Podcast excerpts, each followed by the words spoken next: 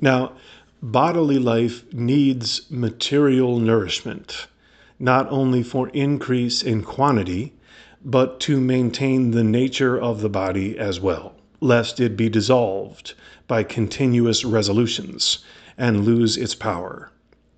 In the same way, it was necessary to have spiritual nourishment for the spiritual life, that the reborn may both be conserved in virtues and grow in them. Spiritual effects were fittingly given under the likeness of things visible, as was said. Therefore, spiritual nourishment of this kind is given to us under the appearances of the things which men rather commonly use for bodily nourishment. Bread and wine are of this sort.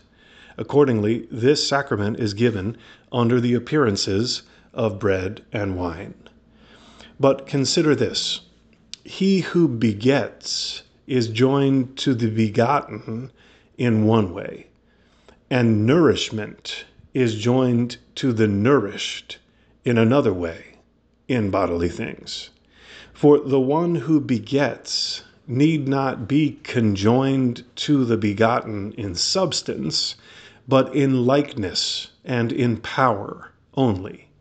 But nutriment must be conjoined to the one nourished in substance. Wherefore, that the spiritual effect may answer the bodily signs, the mystery of the incarnate Word is joined to us in one way in baptism, which is a spiritual rebirth, and in another way in this sacrament of the Eucharist, which is a spiritual nourishment.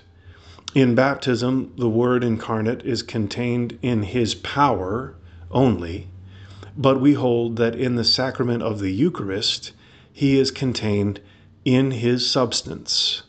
And since the fulfillment of our salvation took place through the passion and death of Christ, in which His blood was separated from His flesh, we are given the sacrament of His body separately under the appearance of bread and of his blood under the appearance of wine. And so we have in this sacrament both memory and the representation of our Lord's passion. And in this, our Lord's words are fulfilled My flesh is meat indeed, and my blood is drink indeed.